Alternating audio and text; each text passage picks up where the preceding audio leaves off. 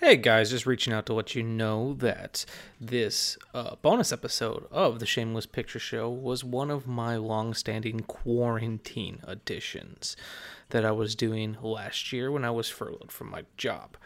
Uh, I was doing them all as live episodes for you all to enjoy, but uh, as time went on, it became harder and harder to find time to cut together the audio version, so I'm slowly making my way through them. So some of these reviews you might have already heard. They've been up for a while on our uh, on our podcast. Can't talk today on our podcast page, and of course on my own personal page. So they have been available. They've been around. So this might not be new content. I'm also letting you know that this is from June thirteenth, 2020. The reason I mention that is because, in case I make mention of anything that's not topically relevant currently, that is the reason. Or because in this, I'm talking about things that happened last year, like the fallout of Fangoria and the Shockwaves podcast, and everything went down with Rob Galuzzo. It is worth mentioning that it was topical in 2020. Uh, so, on this episode, I will be reviewing some titles from Mill Creek. I'll be talking about the William Castle double feature of Hollywood Story and New Orleans Uncensored. So strap in and enjoy, guys. As always, you can visit our Patreon at www.patreon.com slash shameless.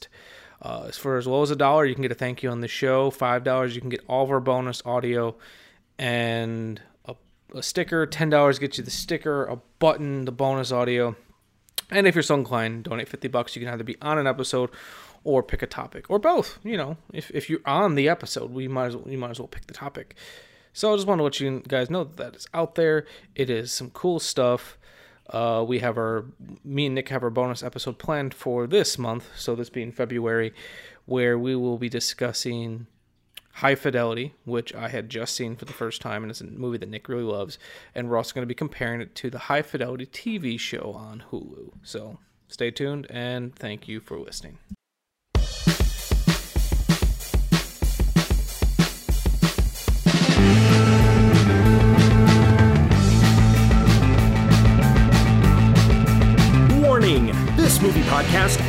Discusses movies. Be aware that it may discuss any of the following elements endings, surprise twists, unexpected cameos, and all manner of spoilers. If this doesn't appeal to you, why listen to a movie podcast? Without further ado, please enjoy our feature presentation The Shameless Picture Show. Hello and welcome to another quarantine edition of the Shameless Picture Show. Uh, for those of you who are listening to this and not watching the video, uh, I forgot to hit the record button. So you missed out on a whole rant about uh, Gone with the Wind and uh, why I think HBO Max taking the movie down and re adding it with context is, in fact, a good thing. Uh, I also kind of spun you a yarn about why I think context in everything is important, but that's just that's just me. And if you want to go back and re-listen to that, please go back, go to my personal Facebook page, and it should be under there under live events. And uh, yes, um, I'm sure a lot of you have noticed that I've been doing all the live streams through my own personal page instead of the Shameless Picture Show. I'm eventually going to swap that but I decided to do that because when I was doing the Shameless Picture Show, I would never get anyone watching ever. Like, okay, I, I like people show up and you know, hey, what's up, uh, and then leave, and that's cool. That's all you want to do. But I wanted to experiment to see if I did on my own personal page, would it make an impact? Would it change? Would because more people see my posts than they see the Shameless Picture Show. That's fine. I'm cool with that. Actually, I'm not. Please, please, please like the Shameless Picture Show and hit the little star so you see it, see it first. I need my numbers to go up, people. If you listen, let me know that you listen. It matters to me. Um, but um, yeah, yeah. I, like I said, I've been I've been good. Uh, the world could be a better place. Um, but and um, with the fallout of the Shockwaves podcast, kind of has me reeling. Uh, the fall of Fangoria has me reeling. Rebeller can go fuck off. I don't give a shit about them. I don't give a shit about Dallas Sonnier or whatever, however hell you pronounce his name, the the jack off that runs Cinestate. Um, but you know, I've been trying to do things. Um, I've been I've been writing a script that I've been writing for a while. I have not written anything in a couple days Uh, I've just, I just haven't, but I've got all my notes here on the board. Um, I gotta finish my notes.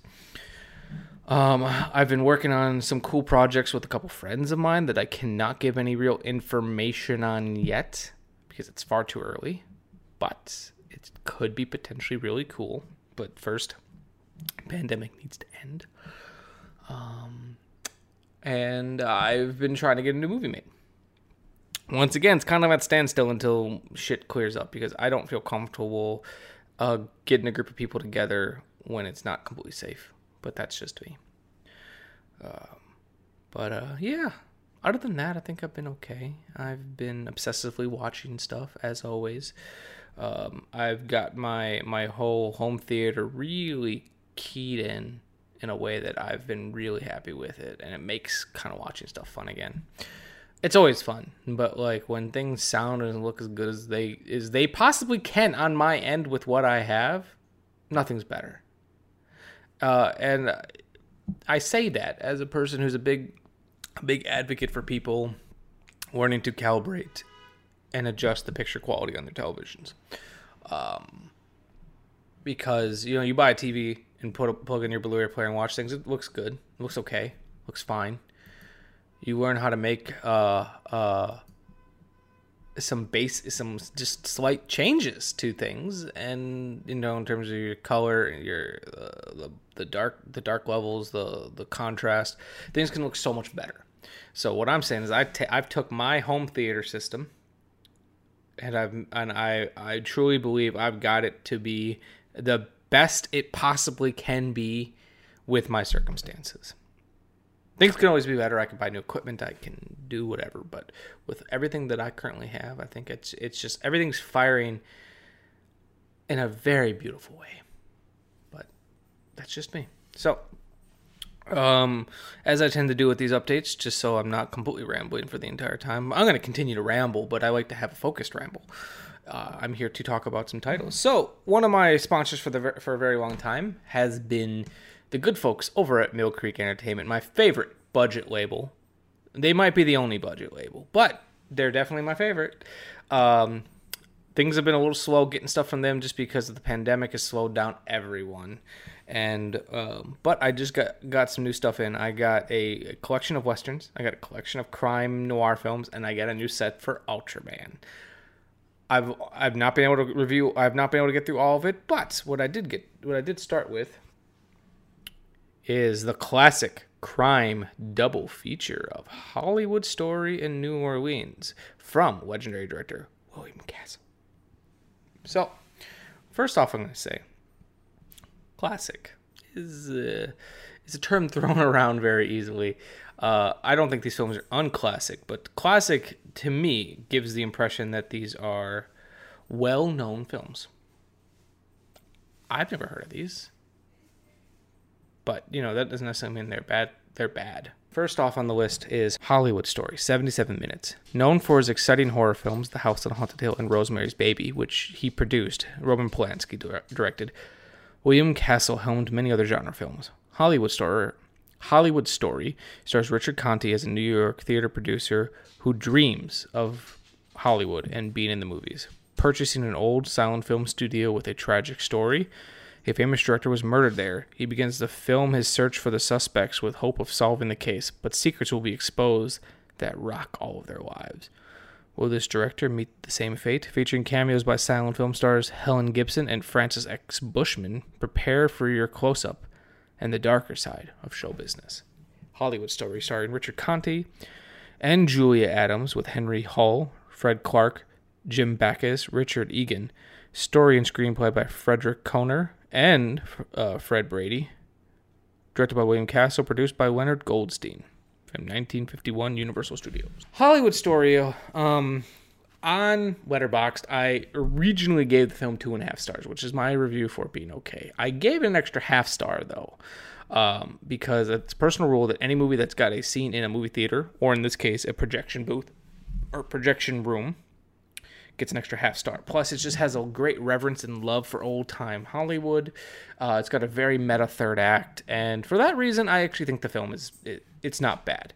Uh, it's still not a favorite of mine at any stretch of the imagination, but what are you gonna do? The plot of the film is about uh, this this theater producer named Larry O'Brien who comes to Hollywood. He comes often because he's got friends that still live there, and um, he comes to uh, he wants to move to Hollywood and figure out his life and figure out he no longer wants to work in the theater business. He wants to move into pictures. Um, and his friend, who is a producer here in town or in Hollywood, decides to he gets him a house and gets him a studio, and a studio hasn't been used since the silent movie days. And there, uh, while there, the uh, an old um, security guard who's, who knows the place very well decides to walk him through and tells him the story about a director that was killed on the studio. The place I had in mind for Larry was an old motion picture studio over on La Brea, which had been closed for years. In the old days, they had made some of the real big pictures there. They only made silent pictures here. The first ones and the best ones, ever since 1915, Mr. O'Brien. Why, this street has been everything from Klondike Gulch to a canal in Venice. It's been Chinatown, Park Avenue, and the Barbary Coast. Do you see that corner there? Well, that's where Lee surrendered to Grant. Custer made his last stand right in the middle of that square. Now, if you follow me right through here,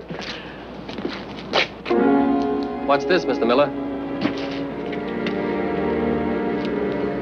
Oh, that was the great silent picture director Franklin Ferrara. You remember, he was murdered. I think I do. He was killed right on this lot, down there in that bungalow. Would you like to see it? Uh, some other time, Well, Mr. why not not? we? You know, let's take a look at it. The director's name escapes me at the moment, um, but it's supposed to be loosely based on the story of William Desmond Taylor, um, who was a, a silent film director. And then from there, he decides to make a movie about this. And once he's and the mur- murder is still unsolved, but once he gets closer and closer to solving what's going on, his own life be, uh, starts to be um, in danger. Uh, but the more danger there is, the more he wants to continue his search. Uh, and in along the way, he also brings in uh, Julie Adams, the actress Julie Adams, who plays the daughter of one of the the actresses that worked with this director. So he's trying to get uh, as many people together who worked with him. The screenwriter he pulls in Vincent St. Clair, played by Henry Hall, worked with this this um, this director, and he wants them all to work with him on making this film. Um, which is, you know, well, let's get the real people that knew this guy to help me make this film. And like I said, I thought the film was okay. Um, a couple things that I loved. Uh, so he shot this. William Castle shot this at Charlie Chaplin's old studio because he wanted to have an old Hollywood feel. Feel, and that's kind of great. Cause I'm I'm pretty familiar with the look of this studio because I've seen quite a few of Chaplin's films, uh, and he uses locations from the studio in his films often. I've seen a lot of behind the scenes footage of Chaplin Studio. Plus, Jim Henson Company currently runs out of Chaplin Studio, so I've watched a lot of their behind the scenes stuff, and I I know the studio. I know what the studio looks like, very much like I know what the old Walt Disney Studio looks like. I just it's it's one of my favorite locations, so that I like that quite a bit. Uh, so it's kind of great when um, when Larry O'Brien and well, let's just use I, he's the only character name I remember. Let's say when Richard Conte and Julie Adams are watching the dailies together, or watching an old film together in the in the uh, screening room. I got the feeling that you know this could be Charlie Chaplin's old screening room, and this is maybe where Charlie Chaplin sat and watched dailies for his own films, and it just kind of fills you full of a great joy. And I and I could definitely feel that William Castle has a love for these old films, these old um, early sound films. And then with the success of Sunset Boulevard, which came out the previous year, Hollywood stories about Hollywood were doing very well. Where the film doesn't work for me is I think it's ultimately pretty forgettable. Like I said, I think it's got a it's got a great third act. Like I really liked that third act. Um, um, but ultimately, I don't think Richard Conte. He I don't really buy him as a as a film producer. He's just he's he's written very much like one of those old gumshoe detectives. Uh, I just don't get why he is so much more prone to solving this murder than say the detectives who have been searching for it. So I just it, it's just a weird suspension of disbelief. Uh, it didn't ruin the film for me. I just like, well, why him? Why is he so special? Uh, and then it's very strange. So his his his buddy in the film, um, I believe it was Sam, Fred, played by Fred Clark. But no, that's a different character. My mistake. Um, anyways, his his his buddy in the film who brings him to Hollywood. He's all like, um, you know, you can you came back to visit us, and you shouldn't be running. You shouldn't be doing this this film.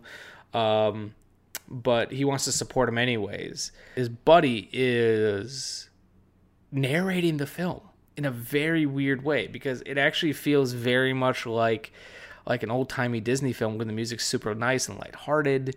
And he's like, "Well, I was, you know, I told him that he shouldn't p- pursue this film." And then it has a scene of being like, "Oh, you shouldn't pursue this film." So it's like double exposition.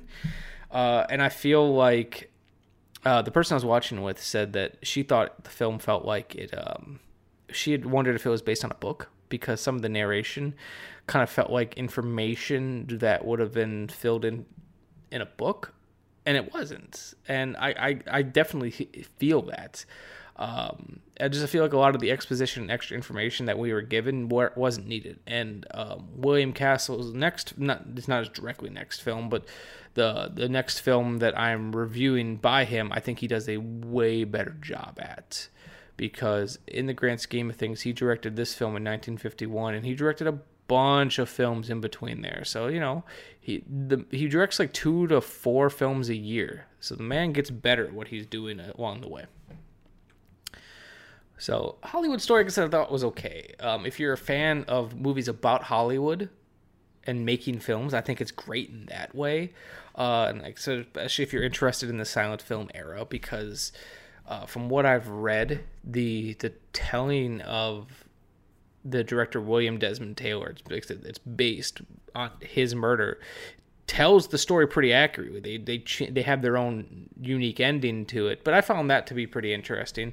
And as a fan of um, just old timey, you know, old time film and the history of film, I I like it. Uh, I thought the the happy ending was a little dumb, but you know that's it's the '50s. What do you expect? Um, next on the collection is a movie called New Orleans Uncensored. It sounds like it's going to be a porn, but it is not a porn. Back of the box says New Orleans Uncensored, 76 minutes. William Castle directed this Sam Katzman production, a gritty crime thriller about a newly discharged sailor who gets a job as a longshoreman in the Big Easy. He swiftly discovers mob corruption throughout the docks, and when a friend is killed by the gangsters, he convinces the police to let him go undercover and take matters into his own hands. Filmed on location, on the docks, and in the French Quarter, New Orleans Uncensored stars Arthur Franz, Franz of The Sniper, and Beverly Garland, Michael Ansara, Ed Nelson, and Mike Mazurki. Uh, so Columbia Pictures presents the New Orleans Uncensored, starring Arthur Franz, Beverly Garland, and Helen Stanton. Story by Orville H. Hampton, with a screenplay by Orville H. Hampton and Louis Meltzer, produced by Sam Katzman, directed by William Castle from 1955. So, this one I actually really liked. Uh, I thought it. Once again, the film drags in the middle in a very weird way, and these films are super short. They're they're they're not even a full hour and a half. Like a film like this should just move, move, move. Um, I love the setup. I love well, actually, okay. I love parts of the setup. Uh, I love the story of our lead character played who uh, played by Arthur Franz, who uh, this character's name is Dan Corbett. Um, he is a former naval officer who comes to New Orleans because he wants to open up his own business. He buys a really shitty rundown boat that needs a lot of work. Uh, and to make money to open up his own business, he works as a longshoreman. And um, he befriends uh, a guy named Jack Petty and his girlfriend Alma May. And uh, they're really impressed when he just beats the sh- he knocks out this guy uh, he's like, "Oh, you've got a really good punch." Well, I used to be a boxer. Cool.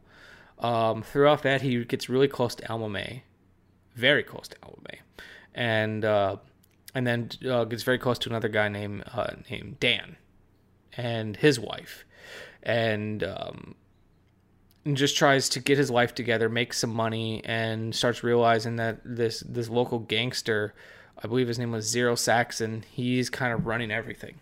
So I like that. Where I don't like is the film tries very hard. It almost feels like a documentary when it first opens up because it's got a lot of stock footage of people working the docks in New Orleans, and then it's also got a lot of dudes who um, I think are playing their real life selves, who are talking about like how, well, New York docks are super corrupt and New Orleans docks are not super corrupt, and here's why, yada yada yada, and it's just like a bunch of bullshit that we don't need. Uh, but once it gets into the story, uh, I, I find myself really liking it. I thought Arthur Franz was is, is just got this great um, charisma to himself.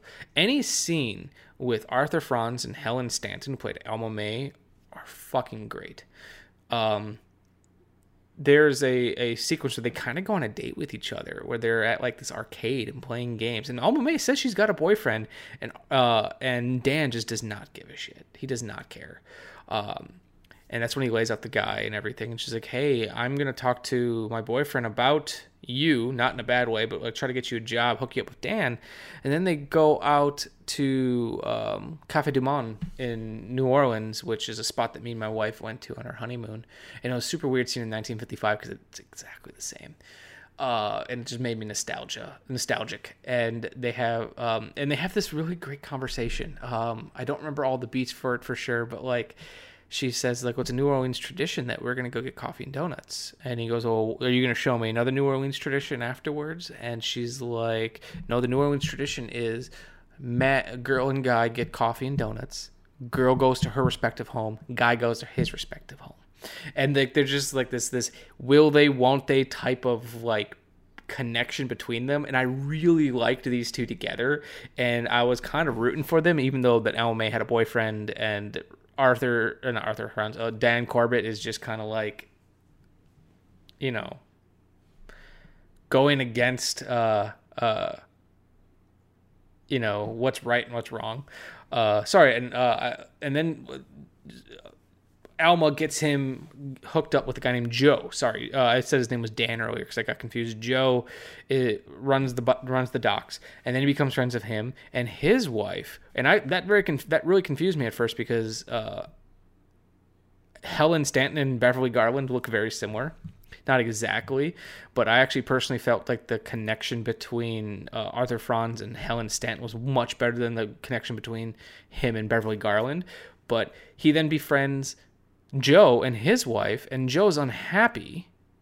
Oh, sorry, uh, his wife Marie is unhappy, but I don't know. It's very weird. They get the idea that they're unhappy, but they're still very much loyal to each other. But then you have Dan here, like flirting with both Alma and Marie, and then you find out Alma is also with the the big mob boss Zero. And I don't know if this is like all supposed to be intentional or where Dan is just some fucking uh, master flirt um, and if both women are supposed to be unfaithful. And I also don't know if I misheard the the, the dialogue correctly because Alma very much it sounded like she said her man was over there, but then we never see her with that guy and we only ever see her with zero. So like i don't and but they also talk about in dialogue that she might have another person. So it, it seems very progressive for the 50s where you have uh, this woman who is essentially one of the heroes and a very likable person who uh, who is juggling what seems to be three different guys. You have a subplot about dan and his his best friend's wife. Um it's very strange but i find myself really liking because it felt realistic. Like I'm not, I'm sure it's it's a super heightened experience, but since so many films were so straight laced at this time, to have something that felt a little bit more sordid kind of uh, appealed to me in terms of a storytelling device. It also had elements that reminded me of White Line Fever, with the idea that Dan wants to get his own business going. Uh, it also had elements that reminded me of Hard Times, the Char- uh, the Charles Bronson film, like the bare knuckle box- boxing if I had any complaints, I feel like the movie's trying to tell too many stories. It tries to give a very in depth look into how um, dock workers and how their unions work. Then there's a whole fucking subplot about boxing, and I kind of love all those scenes. You have Dan and Alma, you have Dan and Marie, and because Marie and Alma look so much alike, I'm still not 100% sure who he winds up with in the end. I think he winds up with Marie, but I don't 100% know. Uh, but I found myself really liking this film. Um, believe it or not, both this and Hollywood Story on Letterboxd wound up getting three stars. Hollywood Story got three stars because I gave it an extra half star um, for this this love of Hollywood that it has. And I feel like if the middle portion of New Orleans Uncensored was just a little tighter, it would have been a three and a half star. And it actually, it might even raise up over time. Um, I definitely prefer New Orleans Uncensored over um, Hollywood Story. Um, I just think it was a much better told story. It does use some narration and some goofy plot devices, but ultimately, I think it just it allows the the characters to tell the story. And I really like Arthur Franz in this film. He's not an actor that I'm super familiar with. I'm actually cu- currently looking at his selected filmography and he's not in a lot that I've seen. Like I said, he was in a movie called The Sniper, which sounds cool. Uh, I might want to uh, add that to my uh, to my watch list. Um, and then he was in Abbott Costello Meet the Invisible Man, which I've not seen. Uh, yeah, I, I I don't think I've seen many films that this man's been in, but I want to go pursue more that he's seen that he's been in because he's I personally think he's great. And then I want to see if um, uh, uh, Helen Stanton, or maybe it's Helene Stanton, is any other films because she's fucking amazing. She should have been the lead actress uh, in this film because she was great, and she was only in a handful of films herself. Uh, she didn't seem like she had nearly as big of a career, but. Uh, no, I, I actually really, really recommend New Orleans Uncensored, and um, I recommend going out and picking up a copy of this double feature because I think both films are worth it. Um, ultimately, I think both films look stunning. Black and white cinematography has always looked very good on blue on Blu-ray, especially if it's if the company has a nice print. And both of these prints are gorgeous. I sometimes give Mill Creek a little bit of shit for um, less than stellar transfers in their DVDs, but their Blu-rays always look very good. Uh, mono score, uh, it's a 2.0 model score, but through my system it plays through just through one speaker uh, sounds really good uh, really good actually there's a couple times i thought it was in stereo just because especially on new orleans uncensored it just had a very wide breadth to it um, yeah if you want to get more into 50s film and William Castle. I really recommend this collection. New Orleans Uncensored is definitely my favorite, but Hollywood Story does have some really nice moments to it. So, yeah, Actually, thinking about it, I might have to, because originally I had Hollywood Story at two and a half stars, and I took it up to three. Normally, how my rating system works is two and a half stars is okay slash that movie wasn't bad. Two stars in my rating system is that movie's not very good, but it does have some saving graces to it that honestly feels more like Hollywood Story, and then with its extra half star, it will take up that wasn't. It would go take it up to that wasn't bad. So I think I, I might have to lower Hollywood Story down to two and a half, and take uh, and keep New Orleans Uncensored at three. I think New Orleans Uncensored is a good film, and uh, I recommend it highly. Uh, if anything, just for the the scenes, honestly, just the action is, is, is pretty good in this film, but like just the scenes of of Arthur Franz and and Helene Stanton and Arthur Franz and Beverly Garland, it just they all have so much chemistry, and uh, just the scenes of them talking, I thought were fantastic. Um, but um, I think that's it for me today.